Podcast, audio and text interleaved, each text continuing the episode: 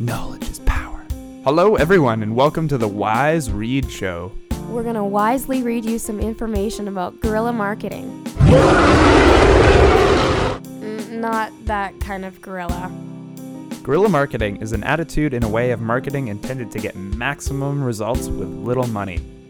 It can be anything from flash mobs, graffiti, unique and unorthodox methods, and anything in between.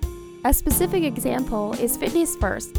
They installed scales on bus stop benches that will tell you your weight when you sit on them. The idea is to make the person aware of how much they weigh and perhaps motivating them to go to the gym.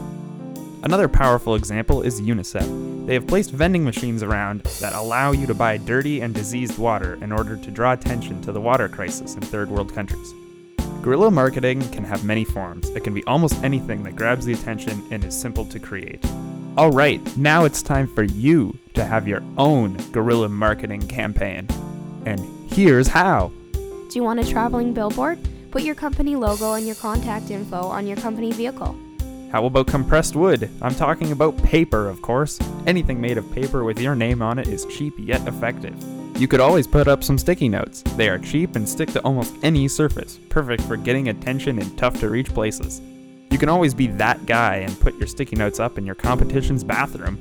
You can hang flyers, make business cards, and ask other companies to display them for you, in hopes that their clients may yet become yours also.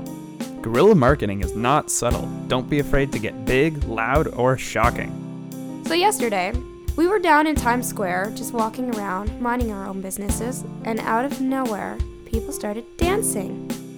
Turns out it was a flash mob from Pearly White Incorporated Toothpaste. All of a sudden, business cards flew everywhere like confetti. People on the street rushed over to see what was going on. And just like the company planned, people started picking up the business cards. We were fortunate enough to get some testimony from witnesses that were there. Excuse me, sir, excuse me. How did you think of that flash mob? Well, I thought it was just fantastic. I'm definitely gonna go use that toothpaste now. And what about you, young lady? What did you think? Oh my god, did I just see that? That was like so cool. Oh my god. Uh, perfect. Thank you. This was a great example of guerrilla marketing. So now that we've given you some examples of guerrilla marketing, maybe go out and try some of your own. And when you do, give us a call and we'll have you on the show and talk about your experience of guerrilla marketing. Yuck! Thanks for listening, everybody! Until, Until next time on the Wise Read Show.